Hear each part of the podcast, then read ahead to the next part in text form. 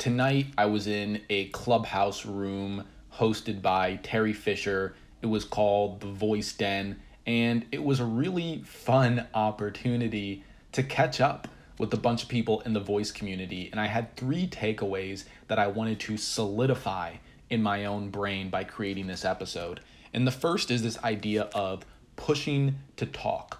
One thing that came up a few times in the room is this idea that the consumer is not going to want to remember many different wake words for all the different assistants. If you use Google Assistant on your phone, and then you use Siri on your TV, and then you use Bixby for your fridge, and maybe you use a bunch of other more specific assistants for every device in your home, trying to remember all of those wake words is not going to be fun.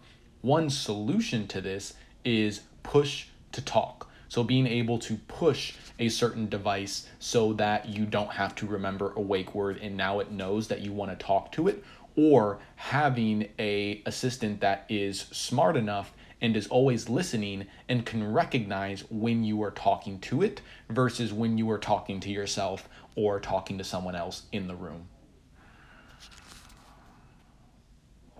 The second thing is proactive assistance. This is something that Braden Ream from VoiceFlow brought up. This idea that the mobile app, the desktop interface is very it's reactive. You decide as the user what you want to do and then you click on some buttons or you swipe and you're able to make it happen. But in the next phase, the next the next shift is proactive assistants that are thinking about what you might want and asking you if you want to do something.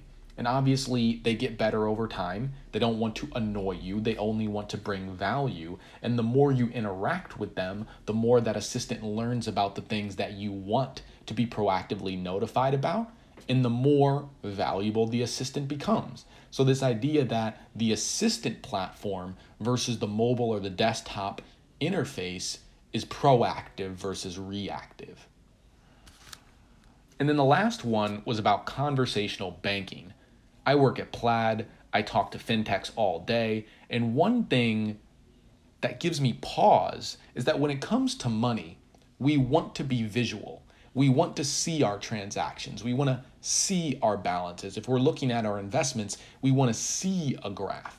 And so, what exactly is the use case for voice? And one thing that Brett Kinsella brought up is this idea that in a mobile app, we probably only use 5, 10, 20 maybe of the potential features of the app. But there might really be like 300 features of the entire app, and we just don't know about them all. And we wouldn't even know how to access them all. But if it goes to voice and there's just one input, you just ask a question or you just say some things, it opens up the possibilities for discovery and it enables some of these applications to become much more sophisticated because people can ask sophisticated questions instead of having to navigate menus and swipe and, and, and type and touch, etc. etc. I haven't had too much time to dive into the world of voice, but I really appreciate these rooms in the voice den in particular because it gives me a chance to really catch myself up and catch up with all of the people in the voice community.